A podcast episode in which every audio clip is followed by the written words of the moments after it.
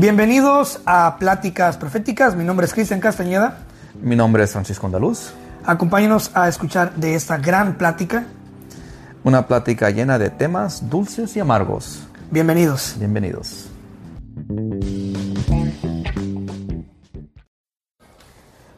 Damas y caballeros, estamos en Pláticas Proféticas número 12. Tengo al gran, único e irreemplazable Francisco Andaluz aquí enfrente de mí. Güey, qué feo estás. Pero ¿cómo estás? Bien, Chris, ¿cómo estás tú? Cheers, brother. Salud. Salud.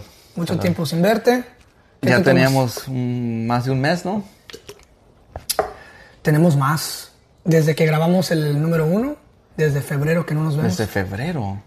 Y es porque platicamos, hacemos el show que se siente como que tenemos. Y, y, este, estamos en comunicación mm, seguido, mandándonos videos, compartiendo cosas, este, viendo qué está pasando en el mundo. Memes, todo ese Memes, show. sí, Ahorita nos estábamos cagando de risa porque te pasé un video de, de AMLO que puso la rola de. Los Caminos de la Vida, güey, en la mañanera, güey. ¿Qué pedo? ¿Qué piensas de eso? no Sí, miraste manches. El, miraste el meme. Y ya casi nadie comenta. Antes la gente se molestaba cuando yo criticaba a AMLO, pero miraste el meme que puse que dice: En la, mañana, en la mañanera podrás ver memes, videos chistosos, ah, no sé, canciones, shows, pero jamás vas a ver logros de, de López Obrador. Se vas a ver todo menos logros. Y dije, pinche Francisco. Y de repente sale con esa jalada. Dije, no manches, tiene razón. Ya no te voy Sí a es- criticar. Sí, es cierto. El Señor pone de todo lo que se le ocurre, rifas y quién sabe qué más. Ah, empezó a hacer un show donde critica a los periodistas, pero en sí lo que es progreso no se está viendo mucho. Pero bueno, es otro tema, Chris. ¿Para qué empezamos? Güey, ¿cómo has estado? Están pasando muchísimas, muchísimas cosas. Eh, está pasando de todo alrededor del mundo. Estoy indignado porque mi tío Cuomo ya renunció. Maldita sea mi tío Cuomo, él tan blanca paloma que, era. Estoy indignado porque la gas, un litro, no, ni siquiera un litro, ¿no? Sí, un galón es un 1.5 litros. No, un galón son, ¿Cuánto son casi cuatro litros. Casi cuatro. No manches, 5 dólares, güey. 5 dólares. Es increíble lo, lo- todo lo que está pasando, pero estoy muy feliz de que nos hayamos encontrado. Ha sido un gran show. Eh, hemos recibido muchísimas buenas críticas. Hay gente que te quiere, hay gente que no te quiere, hay gente que me quiere, hay gente que no me quiere, güey. Seguramente allá afuera, no sé. De todo. Este, ha de haber una que otra enamorada de ti. Hablando de enamoradas, A ver. el otro día, güey, me levanto Sí. la mañanita, bien bonito así el día. Y me acordé de ti, güey, dije, ¿cómo estará el pinche Francisco? Dije, ojalá que este güey pues se encuentre... Tú sabes que mi preocupación más grande contigo es que un día encuentres el amor verdadero. y dije, ¿cómo está este güey? Y me meto al Facebook A ver, ¿qué miraste? y dije, no mames, cabrón. Un post tuyo. Obviamente sé que era una broma, pero dije, ¿qué le pasa a este güey? Ofreciendo papeles, güey. ¿Quién se anima a tener papeles? No manches, güey. No, O sea, dije, no puede ser, Francisco. Oh my God. Ya le agarré mucho gusto al Facebook, ¿verdad? Ya me dando, me- ya le estoy Ya agarrando te pareces a mis tías, güey. a mis tías. Entonces, ya- ya lo ese fue reto de tu primo Sergio, ese reto. Dice, estamos hablando, dice, hey, y si pones en el Face, ah, ¿quién se casa conmigo por papeles? Así, algo así por ese estilo, ¿verdad? Y le puse, ¿quién quiere papeles? Vámonos recios. y algunas personas me la agarraron en serio, Chris. ¿Cuántos, a ver, cuántos inbox recibiste, güey? Porque vi que me En mandaste las comentarios como uno o dos. Sí, esto es interesante. Así. Me dijeron yo, una me dijo, y luego en, en este, en inbox como unas dos, tres. Sí, sí, vi que te Eh, y otras me criticaron. A ver, ¿tú te casarías con alguien para arreglarle los documentos? ¿Recibirías un billetito por, por No. casarte con alguien? No, este, me han ofrecido y no. Me han dicho más de una vez y no porque es muy complicado el proceso y me quiero casar, ya tengo una edad, me quiero casar bien por una persona que yo quiera. Entonces no me interesa eso. Aunque me da mucha pena con las personas que están, están en situación y me dio mucha pena hacer esa broma. Pero fue una broma y al final tú ves que mi perfil habla un poquito de todo, de política, cosas serias, de mi fe, de mi familia y también de los chistes. Me gustan mucho los chistes infantiles. Era un chiste infantil, un chiste de mala, mal gusto para las personas que se sienten como muy presionadas o muy muy resentidas estar en el país sin documentos. Pero pues ni modo, así es la vida. De todo nos bromeamos, ¿verdad? Las formas son Pero no, pesadas. no, te, no te casarías No, con yo no lo haría, por no lo haría, documentos. no lo ¿Por haría. qué? Lo haría con una persona que me guste y me daría gusto que ella recibiera documentos y venir al país. Si quiere venir al país, que imagino que tiene que venir al país porque yo no viviera en otro país. A mí me encanta vivir aquí. Pero no, lo haría por amor y le arreglaría y todo. Y obviamente, pues, procesaríamos el proceso para que ella reciba su, su residencia. Pero no, no lo haría así de dinero. Oh, págame 20 mil dólares y quizás y yo voy a pretender que estamos casados y vamos a tener la misma dirección y papeleo y, y ahí así tomar las fotos y pretender y ya luego pum cuando en cuanto tengas tu mica y ya no tengas peligro de perderla cada quien se divorcia cada quien por su lado no no no no no me no me apatice Eh, Imagínate que un día ni por mucho dinero la verdad. Imagínate que un día encuentras a una chava que te gusta, bonita, que te mueve el tapete, que te mueve el calzón y te dice, hey, quiero que te vengas a- con- amigo conmigo a México. ¿Tú te irías enamoradísimo, te irías a México a vivir con alguien? ¿Por qué arrugas la cara, güey? no que amas México, güey, pinche hipócrita. no, no, no. Pinche hipócrita. Mira, Chris, te voy a decir la situación de México y vamos a hablar un poquito. Ahorita estoy conociendo muchos, ah, tengo muchos parientes que se han visto envueltos en, en problemas ah, conocidos. eh. No, no, no, la familia está bien, pero tengo mucha gente que conozco que, que- que está metida en los problemas de allá, de la violencia y de los dos gobiernos que tiene México. Y México está muy, pero muy, pero muy corrompido. Es un país corrompidísimo. Eh, el derecho de Estado y el Estado es, es un Estado fallido, México. Sinceramente, en, en todo el sentido de la palabra, es un Estado fallido y la- es un país que, como lo digo, desde cuando fui, cuando fui la primera vez que regresé en 2004, desde que me salí del país en el 93 de niño chiquito, que en ese tiempo no tenía conciencia para, para opinar sobre la política y la, la situación de un gobierno, México es un país que se enorgullece mucho en ser, que fun- es un país funcional, infuncional o dysfunctional, la palabra en inglés. ¿Disfuncional? Disfuncional, que funciona. Que fun- ya, ese es México. Funciona, pero funciona muy apenas. Las carreteras... Pero, pero enamorado no te irías para México. No, no me iría. Amo, Ah, amo no más sé, a los Estados güey. Unidos, mi vida aquí, que una persona. Ahora, me voy por un año, me voy por dos, mientras la persona agarra los papeles.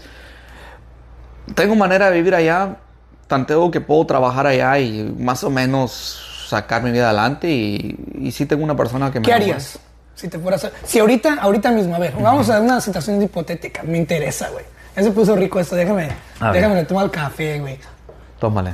Si me fuera a México ahorita, mañana, el día de Si te mañana. fueras mañana, si te fueras mañana, no tienes casa donde llegar, tienes familia, pero no tienes nada. Si te fueras mañana a México, ¿cuál sería tu plan de un año? ¿Qué harías en el primer año así, resumido? Pues se va a escuchar como niño de mami, van a criticar, pero mi- mis papás, mi mamá tiene una casa allá, entonces tengo donde vivir, vivienda, y me pondría a trabajar dando lo que yo sé, dando, in- dando clases de inglés.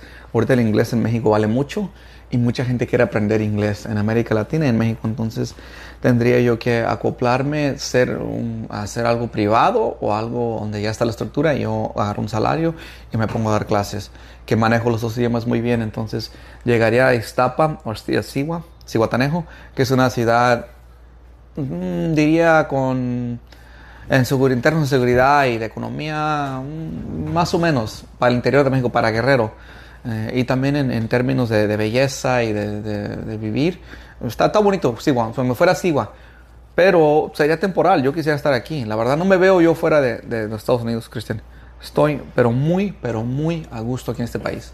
Mero de más. Me, me encanta este país me encantan las leyes me encanta todo. Mira, nosotros nos podemos, para la gente que nos escucha de Centroamérica, Sudamérica, nosotros nos podremos quejar, sí, claro, pero al final de cuentas no cambiaríamos vivir aquí. Es un país muy bonito, es un país muy lindo. Sí, hay ciertos temas. eh, por ejemplo, siempre va a haber que la gasolina está muy cara, porque es un país que, pues, tú sabes que eh, importa muchos recursos. Siempre va a haber que los, que los impuestos están altos. Siempre va a haber desacuerdos. El problema, güey, de que hay dos partidos políticos en este país. ¿Tú crees que debería de haber más partidos políticos en este país, güey, que nomás azul y rojo? Ah, Hay más partidos, pero no, no han tomado, no han llegado a la posición de tener poder. Los dos países, los dos partidos ahorita que están tienen un, tienen agarrado a la población y ninguno quiere perder, entonces ninguno se quiere arriesgar a perder gente y que haya otro, otro partido, otros candidatos independientes o Partido Libertarian, eh, Libertarian o el Partido Verde o ah, son los únicos más o menos grandecitos que tienen presencia, pero sí, debería haber más, debería haber más opciones, pero desafortunadamente no, no hay, entonces está dividido el país en, en, en la mitad. Que son muchos países, donde hay países con, con, con, con una pluralidad de partidos, como México, México ahorita tiene un monopolio, la, la morena, morena, tiene un monopolio, tiene un, un, una, una, mayoría en el país. Entonces se tuvo que unir el, el, PRI, el PAN y el PRD para, para, hacerle frente. Pero no, yo pienso que en sí no ocupamos más partidos, ocupamos una prensa honesta. Ocupamos que la gente no sea tan radical y diga, ok, yo estoy un poquito del centro a la derecha y estoy un poquito del centro a la izquierda. Pero cuando hay gente radical en las dos esquinas, y en la prensa te divide la gente y, y, y publican a como ellos quieren y forman una, una, una conciencia colectiva, forman la opinión de, la opinión colectiva, la forman, la tratan de, de formar, hacen narrativas, forman narrativas. Entonces la, la, prensa tiene mucho que ver con la división en el país. Entonces yo pienso que si ocupamos una prensa, una mejor prensa, no, no en sí otro partido, pero, pero bueno. ¿Sabes qué fue lo que pasó con el... Eh, siento que los medios de comunicación no, no supieron recibir la nueva moderni, la, modernidad de, de, la, de, la web. El hecho de ya no poder vender papel impreso, güey. Bueno, que sí se, sí se compra, todavía hay quienes compran periódico impreso, pero el hecho de que allá ahora está todo digitalizado y la única forma de que los medios de comunicación pueden hacer un, un, un income, uh -huh. un dinero, es mediante vender ads, que son pequeñas publicidades en los uh -huh. artículos, y cayeron en, la, en, el clickbait, que es el, el, el gancho del click. Uh -huh. Por ejemplo, vas a ver una noticia que dice, Francisco Andaluz sube 40 libras, ¿no? Y ahí vas en chinga, quiero ver esa foto de ese güey sin camisa gordo, ¿eh?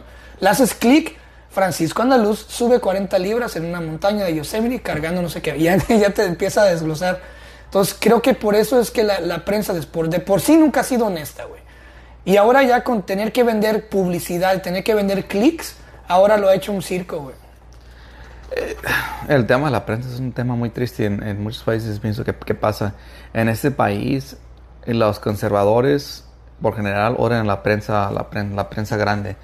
Y hay mucha prensa independiente ahorita. De los dos lados también izquierdista, no nomás de la derecha. Pero la, la prensa, si simplemente dijeran, ¿saben qué? Sí Mm, todo lo que decimos lo hacemos con un propósito.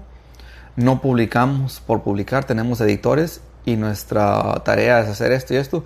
Si te dijeran de antemano lo que van a hacer y quién son, pero mienten. Como el MSNBC, ellos claramente son izquierdistas.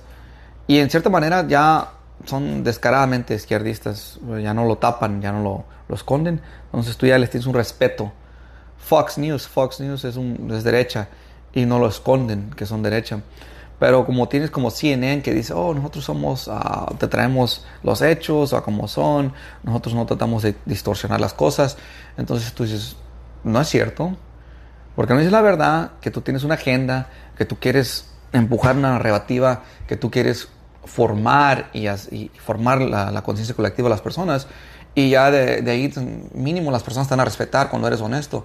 Pero cuando son deshonestos y tratan de decir, no, nosotros no hacemos eso, entonces la gente lo puede ver. Entonces, eh, no, no lo respetan. Entonces eso es lo que ha pasado con la prensa, de que deben de admitir que ellos son un negocio, tienen una, una, una agenda, tienen un propósito, tienen cierta posición, no son imparciales uh, en muchos temas son izquierdistas, la mayoría de esas somos izquierdistas. Y ya si tú quieres escuchar algo más balanceado, vete a otro lado. Pero no, no, no son balanceados. Hay mucha hipocresía, güey. Hay mucho, ¿sabes cómo le llaman los gringos? Le llaman fake the funk. A ese, a ese término de, de, de pretender que estás en ambas partes, cuando no estás en ninguna, cuando estás solamente en la parte de tu libro, de tu agenda, de tus números, güey. Entonces, y pasa mucho en la vida también, güey. ¿Cuánta gente no finge ser lo que no es, güey? ¿Cuánta, ¿Cuánta gente, cuántos medios no fingen ser lo que no son?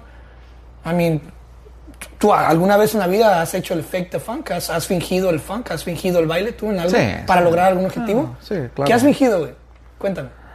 Ah, pues yo la verdad trato de eso. Ha sido un, ¿Has fingido amor, güey? amor, casi no, Chris. ¿Cómo casi, Casi no, te quédate, no, no, en el sentido que el amor sí, le llevas a rollo a una persona para llevársela a ver dónde, a dónde va a dar, ¿verdad? Pero pues es duro, es duro esconder cariño o interés por una persona, por una mujer. es duro. Si no, si no te gusta una persona. ¿Por qué sigues el rollo? ¿Cuándo sigues el rollo? A ver, cuenta.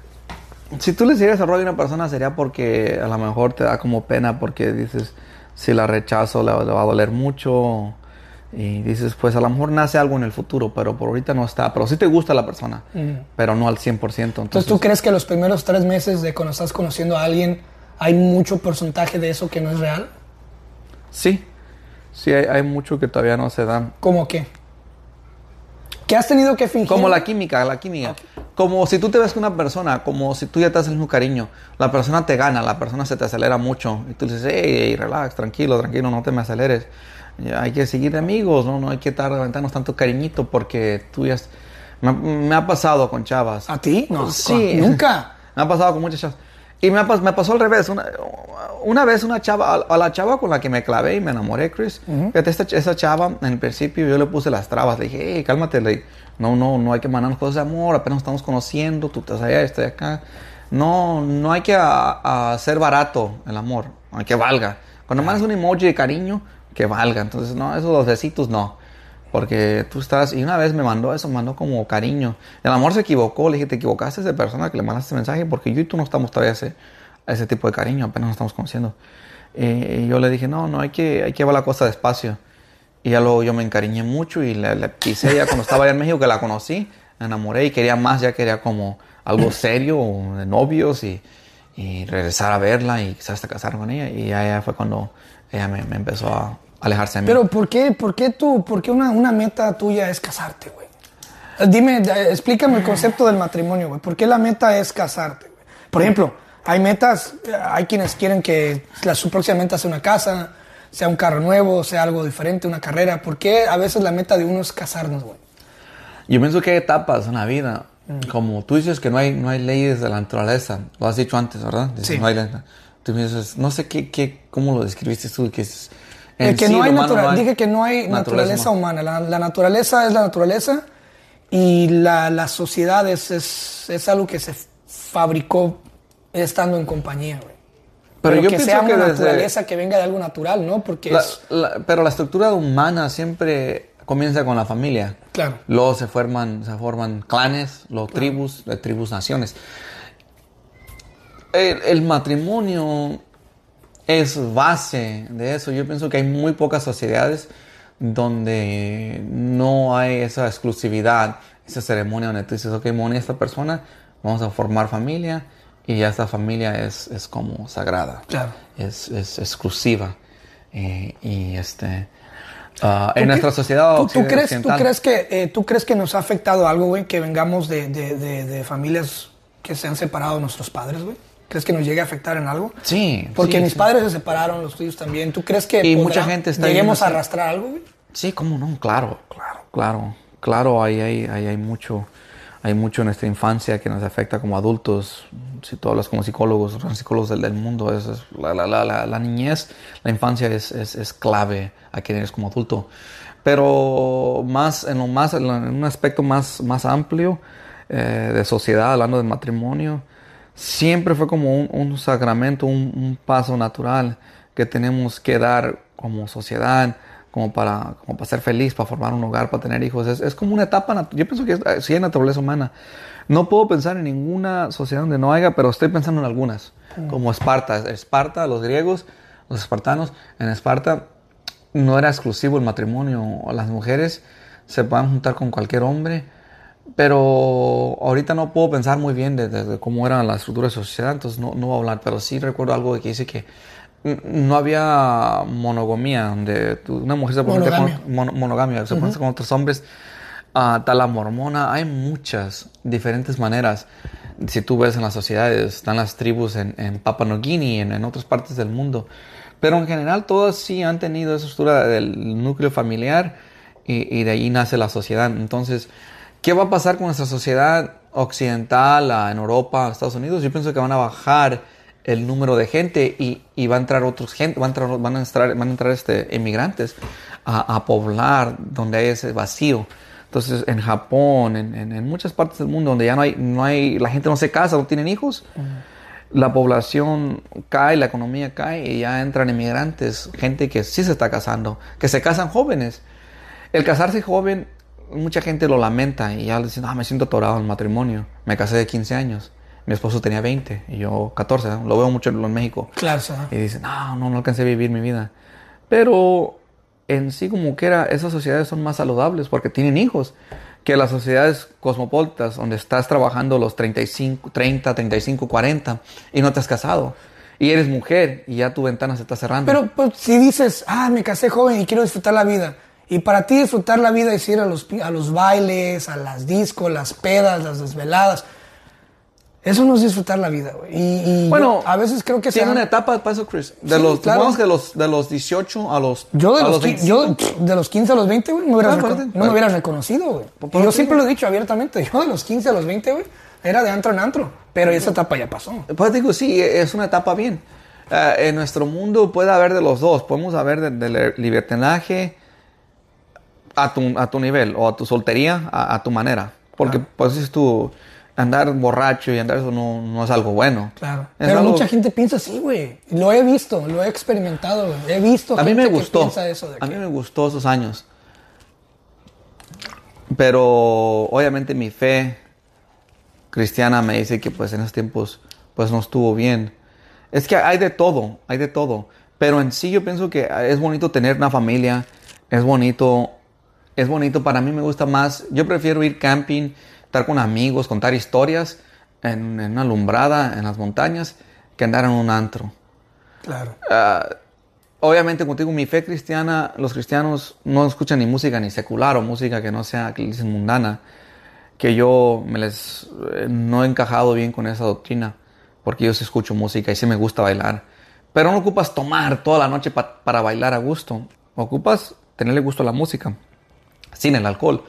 No ocupas el alcohol, pero a, lo que voy, nuestra sociedad necesita encontrar ese balance. Nos fuimos muy lejos y es una sociedad muy avanzada, muy próspera. Entonces, de la prosperidad tiene que haber manera de, no, disculpa, no trabajar tanto y tener esos años de colegio, de, divertirte, y viajar y estar li- libre y luego tener familia. No podemos no, tiene que haber un balance entre, ok, te casas joven y trabajas toda tu vida y vives en pobreza y tienes muchos hijos, y, ok, no me caso nunca, porque hay tantos extremos y están pasando eso. En el tercer mundo, donde hay mucha pobreza, la gente se casa joven y tienen familias, pero batallan mucho y ahí se andan, andan que, tienen que emigrar a otros países o andan trabajando mucho y viven en pobreza toda su vida. Pero pues a gusto, como quiera, pues tienen sus familias. Y luego el extremo del occidente, en Europa, donde mucha gente, hay mucho soltero, treintón, cuarentón, dice, ¿qué, qué va a pasar? Claro. Y, y- y la, la población ha bajado mucho en Europa. Es que sabes qué, güey, en países, en países, este, donde solamente hay un hijo, como Japón, todo eso, ellos eh, hacen una especie, es un término, creo que se puede aplicar, se llama la gimnasia mental. Son gimnastas mentales. So, piensan poco, pero ejecutan más. Los gimnastas, los gimnastas hacen dos, tres trucos y ejecutan, ¿no? Gimnasia mental. Pero también la gimnasia mental es pensarle de más, hacer muchas vueltas a algo que no, no, no requiere tanto pensamiento. Por ejemplo, en los países tercermundistas, güey, lo que pasa es que, primeramente, se casa uno joven por el hecho de que se tiene la idea de que a los 25 ya, ya te quedaste, güey. A los 25, 26 ya estás viejito. a las mujeres, al, al varón Sí, no claro, tanto. ya te quedaste, ya olvídate, ¿no? Entonces, pero ¿qué es lo que pasa? Que se juntan jóvenes, no, no pensaron bien las cosas, se le dio una gimnasia mental que se fue de arranque. Te juntas y careces. Estaba con, ahí te voy un ejemplo. Estaba con mi novia en México. ¿ve? Y estábamos en, fuera de una Walmart. Y abajo en el árbol había una señora muy humilde pidiendo limosna con, un- con su pareja, su marido, y dos niños ahí jugando en la tierra ahí. ¿Dónde fue eso? El manzanillo. Y me dice ella, wow, dice, qué triste tener pues, los dos niños. Y le dije yo, eso se pudo haber evitado. Si tú te juntas con alguien y ese alguien al mes te das cuenta de que no te va a sacar o no va a invertir o no va a generar un cambio en tu vida y sigues igual, bro, dos, tres hijos es condenar, es condenarte a ustedes dos a, a vivir en una situación muy precaria, sí, feliz y todo, porque uno se acostumbra a todo. Y ese es el problema, güey. Te lo acabo de decir hace rato, afuera del aire. El problema es que a veces uno se acostumbra a todo, güey. y se le da muchas vueltas al asunto y uno piensa que la soledad se resuelve estando con alguien y comprometiéndote de, de por vida con alguien. Amo el matrimonio, creo en el matrimonio, pero uno se tiene que preparar, güey, para, para, para no, no carecer. Va a haber batallas con tu pareja, pero carecer, güey, está, está difícil. Oye, ¿Tú, es que- ¿Tú apoyas el casarte, el que se case uno joven? Sí te podrías casar joven, yo pienso que, que no tan joven, pero sí se podría. Yo pienso que hay mucho mérito en, en esa gente que se casaba antes. Yo hablo de con mis abuelos, se casaron súper jóvenes. Y lo curioso de mis abuelos es que ellos tuvieron un, un paracaídas. El paracaídas fue los Estados Unidos. Si los Estados Unidos no está, yo no sé qué fuera de mi familia, porque son 17 hijos. Mi abuela se casó de 14, tuvo el primer hijo a los 16 y no paró de tener hijos hasta los 50 años. Tuvo 21 embarazos, 4 no se formaron bien, una niña murió chiquita y los otros 3 son como... al- al- no, no llegó al término el Yo no, embarazo. no me imagino No sé, Chris. teniendo 17 hijos, güey. Hay escasez de agua, hay escasez de tierra. La tierra no, se ha, no ha producido al 100% lo que puede dar por falta de, de labor y falta de técnicas de, de agricultura allá todavía, ¿verdad? Que no ha llegado. Sí, claro. Pero como quiera, sí tiene sus límites. Entonces, yo no sé qué fuera de esa generación, porque esa generación, en mi municipio, un municipio montañoso, se ha salido, ya hemos hablado, 70, 75% de, personas, de, por ciento de las personas. Ese 25 que está ahorita, viven más o menos por lo que mandan de aquí y porque trabajan la tierra. Pero yo no sé si ese 65% regresara que vive ahorita, si la, la tierra aguantara tanta gente. Eh, quizás en cierta manera la economía estaría mejor porque era más negocio Claro. y más, más comercio y más gente y más maneras de hacer dinero y, y- y autogenerar dinero entre toda esa gente, pero no sé si la agua, porque para marzo, abril y mayo se escasea. Es, Claro, la, es la lamentada canícula, que es los, los, los días más calientes del año en México. La canícula se le llama cuando hay escasez de agua, cuando, hay, la- cuando se rompe y es la porque tierra. no hay suficientes presas, no hay suficientes cisternas, no hay suficiente manejo del agua, todo se va al mar. Pero imagínate con todas esas, esas escaseces, güey, que no hay ni siquiera luz. Y tener 17 hijos, güey, ¿te imaginas? Yo no sé qué hubiera sido. Porque de esos 17 hijos, ahorita son las casas que hay en el rancho. O sea, si hubieran quedado todos y todos se casan y todos tienen hijos y estuviéramos a todos, eh, quién sabe cómo se fuera el rancho. Es una, el rancho está, está posicionado en un arroyito que no corre agua por ese arroyo nomás cuando llueve y baja de, la, de la- las montañas. Ese, rancho no se debe haber hecho allí. Ese rancho nomás estaba hecho para sostener unas cuantas familias, no todo un rancho. Pero bueno, como te digo, es tuvo la, la paracaídas que fue a los Estados Unidos y vinieron para acá. Todos los tíos vienen aquí. Ninguno se va. Aunque critiquen el país, aunque se quejen de la, de la- del racismo y de quién sabe qué más, y que más van a México, y quién se- no se van, no se van, porque aquí es la vida. Y aquí es donde se les, se les ha dado la oportunidad. Y ellos mandaron, los más grandes lle- llegaron, empezaron a mandar dinero. Entonces es, es curioso, pero como te digo, yo pienso que la, la sociedad humana tiene como una colectiva, una conciencia colectiva que solita como que se ajusta. Todo está en balance, nada puede estar fuera de balance en la naturaleza, todo se balancea solo. Esa generación de mis abuelos tenían 12, 13 hijos, luego la que siguió tuvo 6, 7 y ahorita la de nosotros tiene 3, 4. Quién sabe nuestros hijos, cómo está el, el mundo en ese entonces, pero sí, el, el mundo ha llegado a un límite, yo pienso, de población, que son como 7, 8 billones. Y yo pienso que eso, eso se va ya a nivelar. Ya no puede haber más, no puede doblarse la población. Porque en los últimos 100, 200 años fue cuando se empezó a doblar y a doblar y a crecer, crecer de una manera ex- exponencia- ex- ah, Exponencial. exponencial. Entonces, eh, la población humana ah, hace 100, 150 años no era ni la mitad de lo que es ahorita. Eh, Ha crecido mucho. ¿Por qué? Por los avances en, la- en la comida, en preservarla, eh, con la electricidad, en preservarla, en, este, en crecerla. Los anticuerpos, las vacunas, ahora Todo podemos eso, vivir sí. más. Antes una pinche gripa te mataba, una diarrea te mataba, güey. Hay gente que moría de diarrea en Europa. Dysentery, disentería, ya. Ya. Hasta reyes morían de, De eso. diarrea, güey. Ujú, sí, sí. De deshidratación, de mal de orín, güey. Imagínate. Todo hijos, eso. hijos. Dengue, malaria. Anoche, cuando llegué aquí, porque llegué anoche un poco tarde, Sí.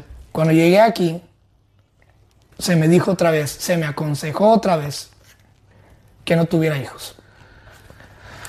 todo el tiempo, no sé por qué a la gente cuando me ve me dicen, güey, no tengas hijos, güey, no tengas hijos, no te lo recomiendo. Créeme que no sé si traiga yo un imán o alguien una frente, en la frente un letrero que diga, por favor, aconséjame no tener hijos.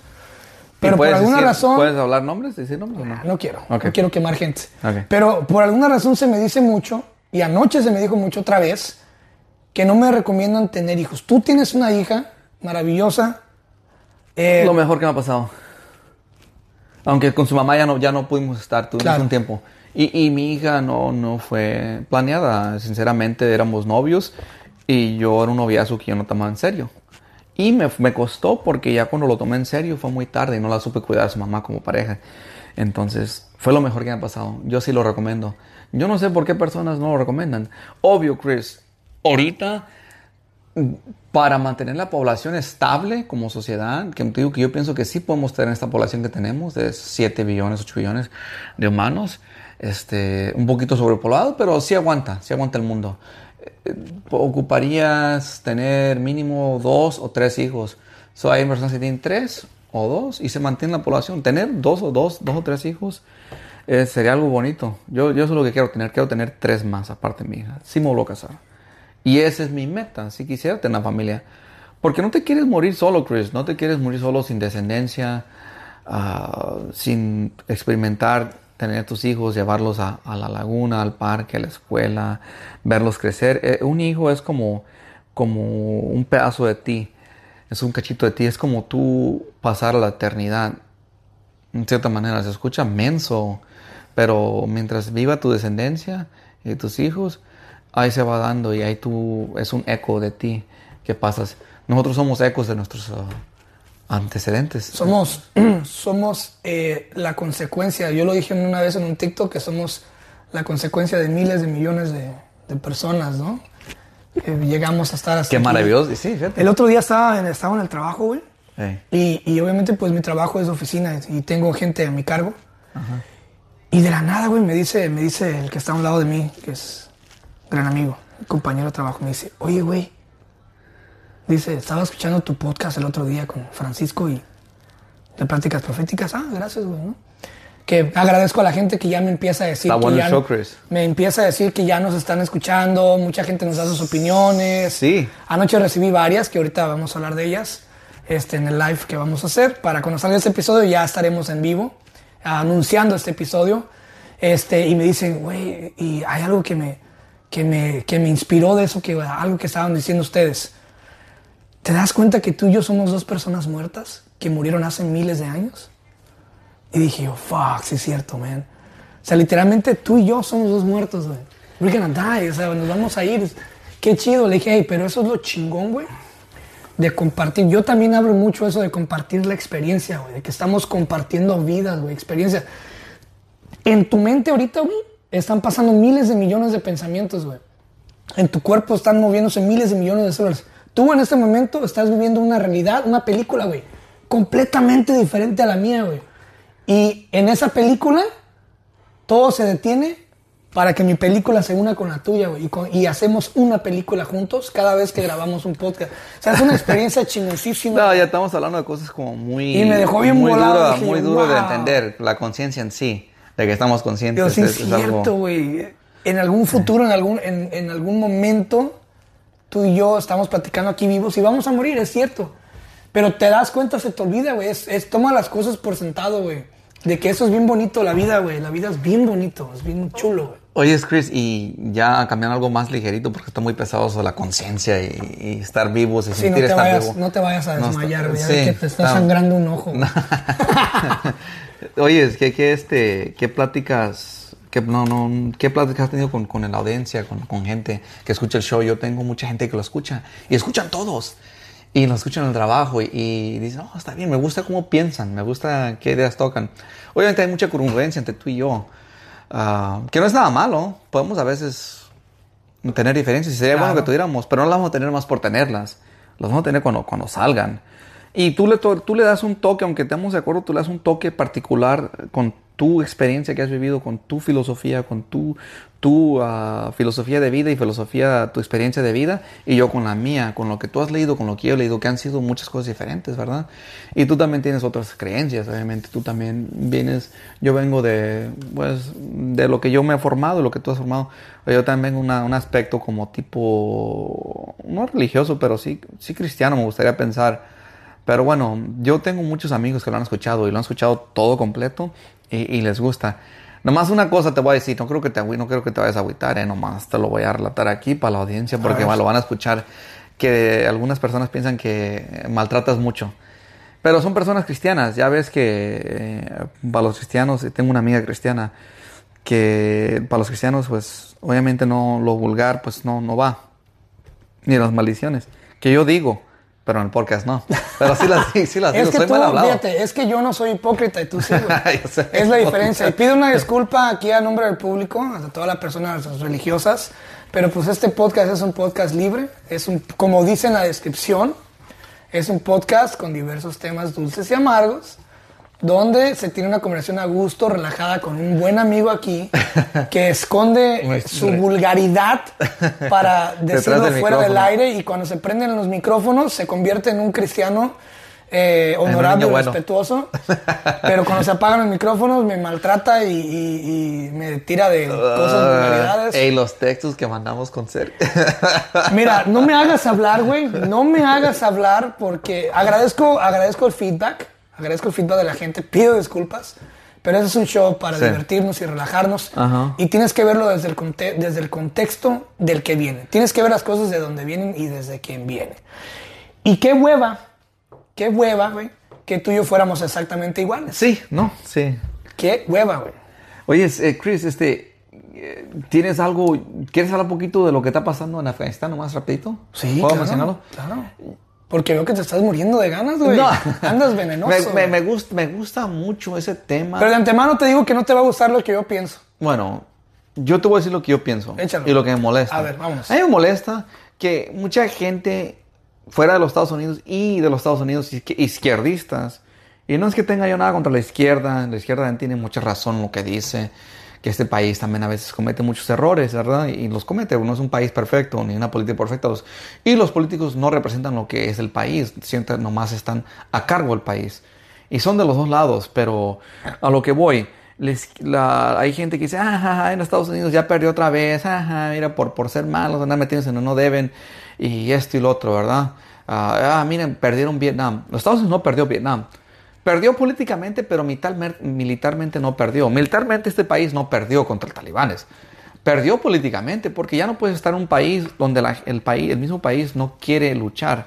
La gente, el gobierno que, tú, está en cargo no quiere luchar por, por dominar, por, por, por gobernar. Entonces ahorita el, el, país, el gobierno que puso ya se salió, ya se rindieron y ahorita van a reinar los talibanes, que pelearon por 20 años con los Estados Unidos. Fue una pelea honorable, son un enemigo honorable, un enemigo de respetarse porque peleaba muy bien. Tenía muchas tácticas y se ajustaban a las tácticas de Estados Unidos, Estados Unidos a las tácticas de ellos. Entonces fue una guerra donde hay respeto porque se peleó bien y pelean bien los talibanes, pero no ganaron. Nunca le van a ganar a Estados Unidos. Militarmente el país no, no más que el país, pues ya se enfadó de estar ahí más de 20 años o 20 años. Entonces, después de 20 años y no ves progreso, tienes que salir. Pero me molesta que la gente se burle que el país este, es malo, que qué bueno, que, que mira, ya perdieron otra vez, como Vietnam, se tienen que salir con la cola entre las patas. No. Se hizo lo que se pudo, no fue en vano las vidas que se perdieron de los soldados y se estuvo allí por, por hacer otro país, por, por, formar un país que en un futuro fuera aliado a los Estados Unidos y hubiera marquetas y los Estados Unidos tuvieran presencia y marquetas y comercio con ese país. Pero no se va a poder, ahorita ya va a quedar el talibán y ya no va a haber comercio ni va a haber, eh, ya no se va a poder estar allí. Eh, pero si en sí, si los Estados Unidos quisiera, puede estar ahí 20, 50 años. Pero es a mucho costo, entonces no, no vale la pena. Como dices, the squeeze, the juice is not worth the squeeze. El, lo que tú machucas, el esfuerzo no vale el jugo que le sacas. Entonces por eso se va a salir el país de ahí. Pero si valiera el jugo y hubiera recursos, y hubiera comercio y, la, y le echaran ganas del gobierno, el talibán pierde. Entonces lo mismo con, con, con Vietnam. Pero Vietnam ahorita pues es hasta aliado, como te estaba diciendo hace ratito. Ya ahorita ya con, con Vietnam hay comercio. ya hay alianzas, ya, ya quedó en el pasado esa guerra, pues fue lo que fue.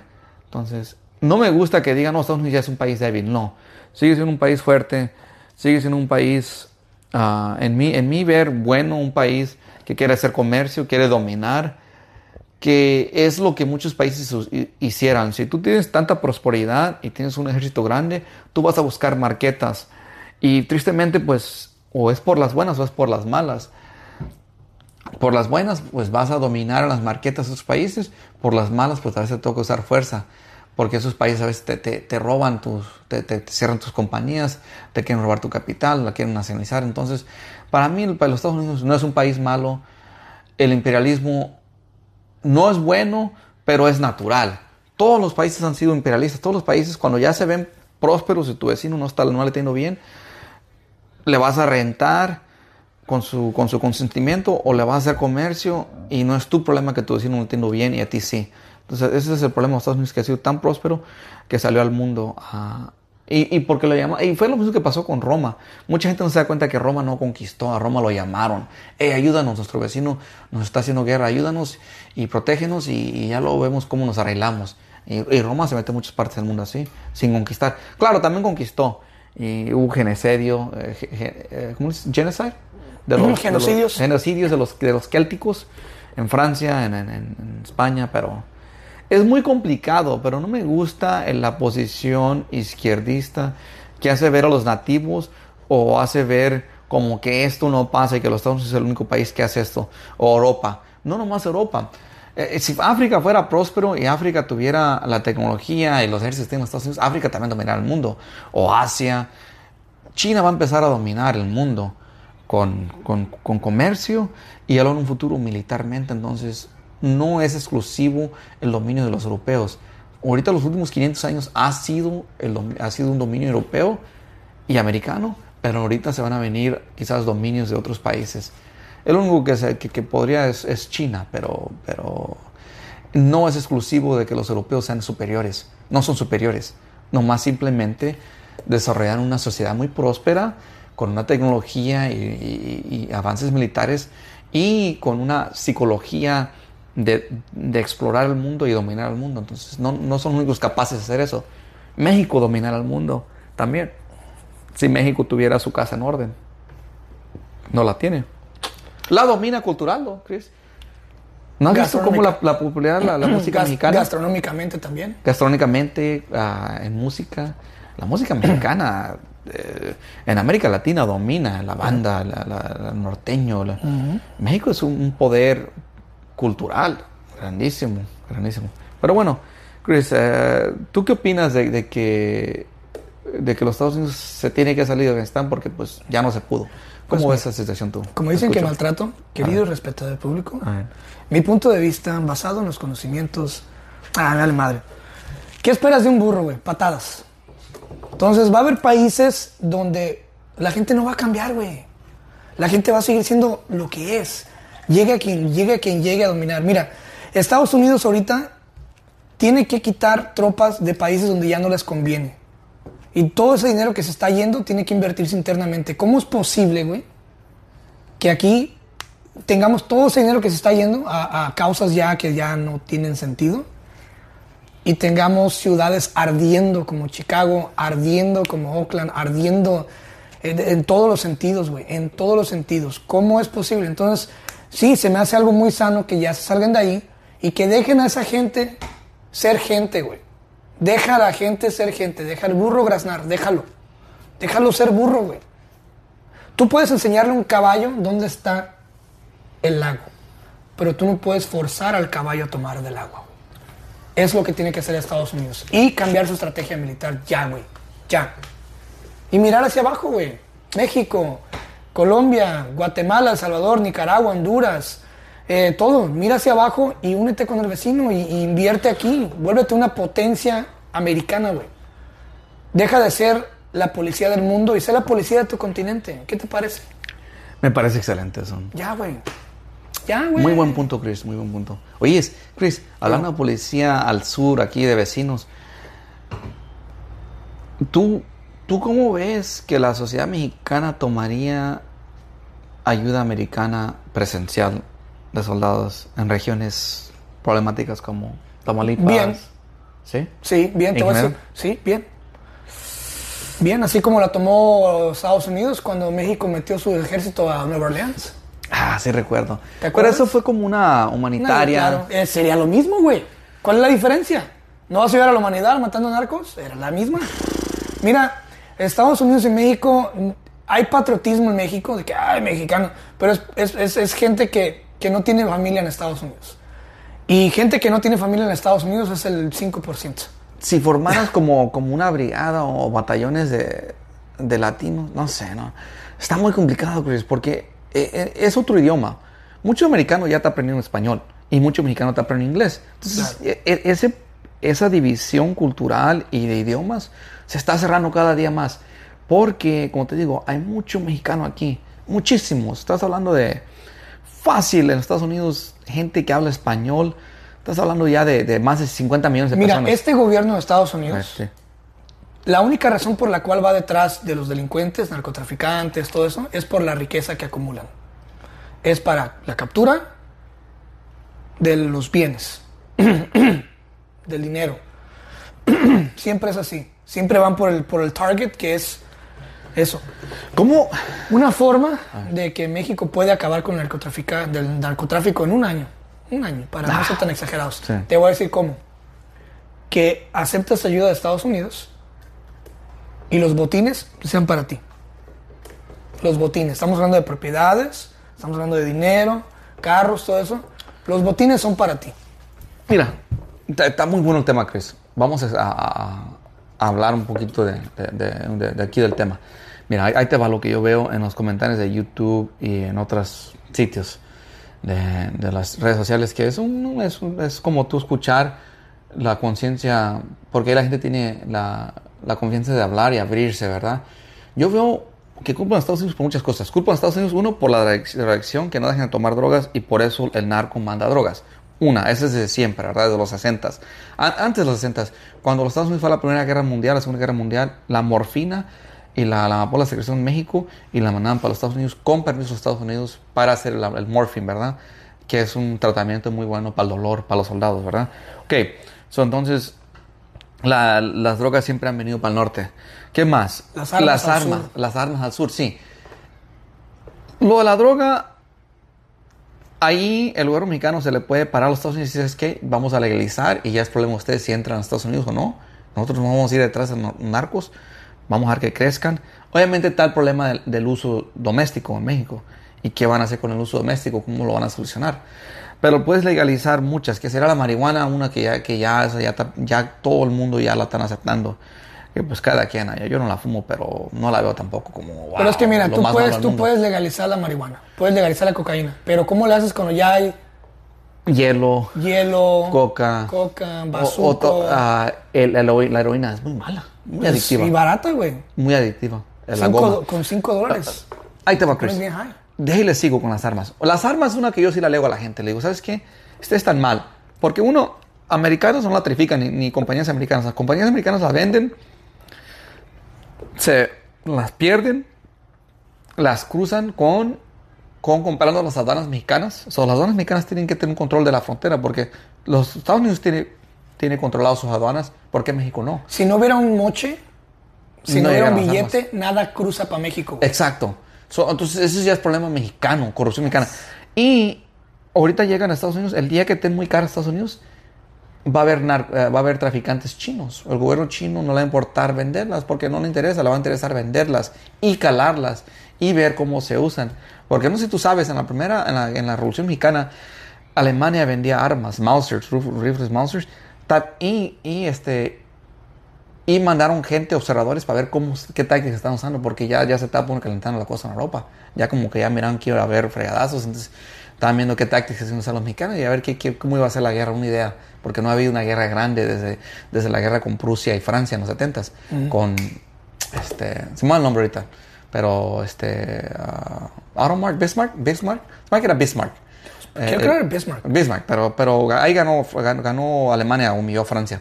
Pero bueno, no había habido una guerra grande en Europa, entonces ahí ellos prestaron armas para ver qué tal iba a ser la guerra. Igual con la, con la Segunda Guerra Mundial, en, en, en España, con Franco, ahí se dio una idea de la potencia militar de los, y la, las nuevas, nuevo armamento, porque Hitler ya se estaba listando, ya, ya sabía que iba a haber guerra.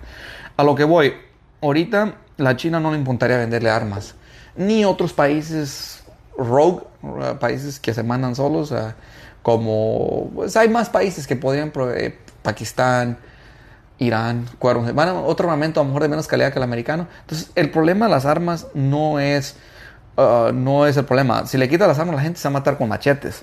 Entonces, el problema de México es más profundo. Es mucho más profundo y más complejo de que nomás culpar a los Estados Unidos por las drogas y por las armas. Entonces, no hay una aceptación de las drogas. Ya los cárteles ya no son de drogas, ya son de pseudo gobiernos, de, de co cobrar cuotas a negocios, cobrar impuestos. Ya ganan más de eso que las drogas. Las armas las pueden conseguir otros países. Entonces, no es problema de los Estados Unidos, es problema de México que tiene que solucionar la, la sociedad. Y está tan corrompido que ya ocupas a alguien que venga. Es como si tú te ocupan internar para drogas. Eres un drogadicto y tú mero ya no puedes parar de usarlas. Tu, tu cuerpo, tu, tu, tu voluntad, tu, tu, la fuerza de voluntad no la tienes. Entonces ya te tienen que... Toda tu química manera, ya está ligada a... Sí, te tienen que hasta amarrar y dar un proceso de, de, Así es México. Ocupa un tercer partido que venga. Lo, pero tendría que ser como de la Unión... De la, para mí tiene que ser de la Unión uh, de Países, de la ONU, y no de los Estados Unidos. Puede estar los Estados Unidos ahí metiendo tecnología, regalando armas, regalando tácticas de inteligencia, pero no puede ser soldados americanos. Ese trauma de que perdió mitad del territorio hasta México en la, en la guerra de Estados Unidos con México quedó muy fuerte. Y ese complejo de inferioridad mexicano que tenemos que decirlo que lo hay. Y hay un complejo de Estados Unidos de superioridad. Y ahí chocan el complejo de los americanos de superioridad de México y el complejo de inferioridad mexicano Estados Unidos. Y odio y rencor y de que, pues, los, orgullos, los, los, orgullos, patrióticos ¿no? no permiten que, que, entren tropas pero si fueran europeos si fueran otros países América Latina pagados bien y que pero pero o, los el, cascos azules no sí, la ONU sí en ciertas ciudades que los municipios se, capaci se capaciten las policías estatales otra vez se capaciten suban sus sueldos, tengan programas, que las instituciones se fortalezcan. Las instituciones mexicanas están al punto de la quiebra. Yo no sé cómo reclutan gente, yo no sé, yo no sé cómo funciona el Estado mexicano, pero está muy, muy débil. Estás hablando, Chris, de la mitad del territorio no lo domina el gobierno, lo domina el crimen y tienen nombres y, se, están agarrando tanta información y tienen tanta gente capacitada en información ya como tipo gobierno, donde ya te tienen citados a, a, gente de gobierno y los tienen amenazados, Chris. Cualquier policía que se pase de lanza y que no coopere, dices, ya te tengo tu familia, te tengo hasta tus parientes ubicados y te los voy a matar. Entonces, ya es terrorismo. Es un país terrorista, Chris. Interno. En mi municipio, si... No puedo ni hablar mucho, mejor está bien que no, no hable tanto porque voy, voy pronto. Pero es un municipio como un ejemplo, como el resto del país, en ese municipio donde vivo yo, está dominado por dos grupos y ahí nada se hace sin, que ellos sepan. Sin que ellos sepan. Pues. Exacto. Entonces, y yo no digo que son malos, son quien son, pero ellos no son gobierno, no son elegidos, entonces eso le pertenece al gobierno. Exacto. Y el gobierno no debe tener ese poder, ni en los países más poderosos no tener este tipo de poder ni la ni la ni la ni, ni la CIA y la FBI en, los países, en Estados Unidos y los sheriffs locales tienen ese consentimiento y ese miedo a la gente tan, tan controlada y no debe la gente tener miedo debe haber juicios cortes públicamente se, se, aquí tenemos eso tenemos gobierno y eso es la chulada aquí Chris aquí tú no tienes miedo al policía si te para te va a dar un cargo pon un ticket de tus luz tus placas lo que sea no sé vas muy recio tu música muy bueno, lo que sea, ¿verdad? Y ya tú lo vas a pelear, lo peleas en cortes. El policía no se presenta, hasta lo puedes ganar, aunque seas culpable. Uh -huh. Hay un, hay cortes, es civilización. Ya cuando tú tienes la regla del, del jungle, de la jungla, ya es quien tiene el, el poder de violencia más fuerte. Ya es pura violencia. Ya es, no hay imparcialidad, ya es inmunidad. Ya es, lo, es lo triste México.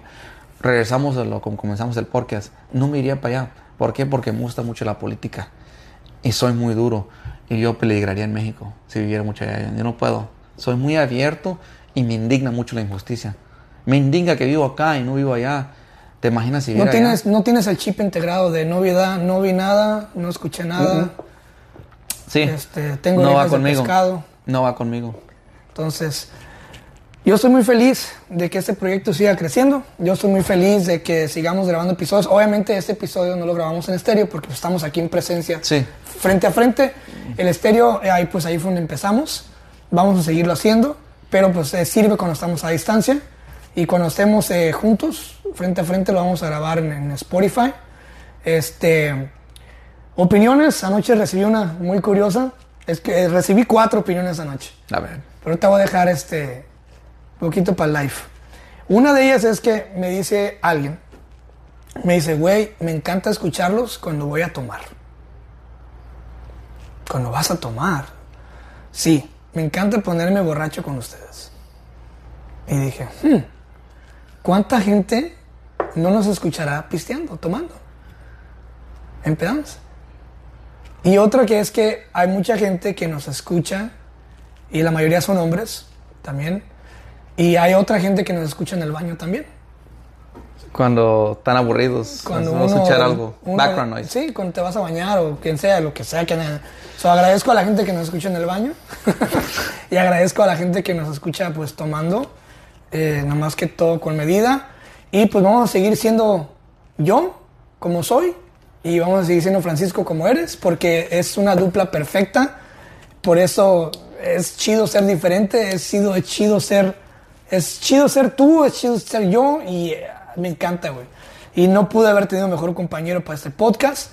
Vamos a seguir creciendo, vienen cosas más chidas, vienen cosas muy bonitas, vienen mucho, mucho futuro y, y lo vamos a hacer hasta que nos volvamos viejitos, güey.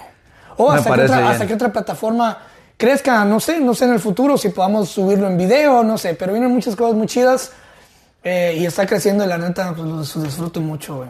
Chris, estaba pensando en algo ahorita que dijiste de, de- del podcast y de los comentarios. Estaba pensando en, en los anglicismos, de que casi no, casi no los usamos. este, porque veo otros podcasts mexicanos y veo que usan mucho el inglés. Y, y yo lo he usado por necesidad, que no puedo pronunciar algo, pero en sí. Pero se me viene solamente nomás así, de repente, de que casi no usamos el inglés y lo tenemos. Pero... Y hay gente en México que tiene podcast y usa un chingo de inglés. ¿Te has dado cuenta? Qué raro, ¿no? Sí, no, como Roberto. Roberto Martínez y el Jacobo, que son Ajá. bien pochillos y... Sí, sí, sí. Pero son grandes, esos güey yo los quiero mucho. Yo los sigo a los dos No, y sí, son buena sí, onda. claro. Esos güey, algún día, Francisco Andaluz, tú y yo, nos vamos a tomar una cerveza con esos güeyes. Te lo juro, güey. Tengo el presentimiento. Así que por ahora vamos a brindar tú y yo con agüita. Cheers. Cheers. Ahorita vamos a ir Salud. a comer birria. Vamos a comer birria. Vamos a comer birria como marranos. Menudito. Ah, un menudito ahí a, a tu mamá, al puesto Al de tu mamá. al estilo. Que la señora cocina riquísimo. Sí, cocina bien. Le Un sale muy estilo bueno. de comida de guerrero buenísimo. Este, y vamos a pasarla bien, a disfrutar la vida. El próximo episodio ya estaremos platicando de, de, ¿cómo se llama? De los temas. Y pues nada, muchas gracias Francisco. ¿Algo que quieras decir para cerrar? No, quisiera despedirme de la gente. Sigan escuchando. Se vienen pláticas similares, mejores, con muy buenos temas. El mundo está pasando por un proceso muy interesante, político, cultural, social, cambios que se vienen y vamos a estar explorando esos temas de relaciones, de fil- filosofía, de historia, de religión, de muchos temas así buenos y una manera muy abierta, sin, sin, sin ah, pelos en la lengua. Entonces estén pendientes. Sí. Y ya deja de ser hipócrita, güey. Vamos Empieza- a tratar un poquito más. pues, vamos a matar un poquito más, decir güey. Güey, baboso. me caga. Me caga, me desespera. ¿Por qué no? Si lo dice uno cuando andas... Ah, ya hay que dejarnos del Me voy a hacer más chilango. Ah, no, tampoco, güey. Me caen gordos. No, no, es mentira, no me caen gordos. No, no digas eso, Chris. No, amo los eso. chilangos, amo la cumbia, yo, la cumbia chilanga, me encanta bailarla. Este, amo las, amo todo. Los chilangos son, la cultura chilanga es buena onda. Bueno, eh, los queremos, los valoramos, créanme, gracias a la gente que, que escucha los episodios, es increíble la, la cantidad de gente, este, va creciendo. Yo no me preocupo por los números, ni me preocuparé jamás porque no, no nos importan los números, va creciendo, sé que está creciendo. La nata, la, la, A mí lo que me gusta es que la gente diga, hey, los estamos escuchando. Así que muchas gracias. Eso fue el número 13. Nos vemos la próxima. Si te gusta este podcast de Pláticas Proféticas, créeme te va a encantar mi otro proyecto, el podcast de Cristian Castañeda, disponible en Spotify y en todas las plataformas de podcast. En este podcast yo invito a personas que creo interesantes, que se dedican a diferentes ámbitos artísticos y no artísticos, a tener conversaciones muy padres, muy interesantes, que creo yo y aportarán algo chido y interesante a tu vida. Así que te invito a buscarme como el podcast Cristian Castañeda y ahí te espero. Cuídate.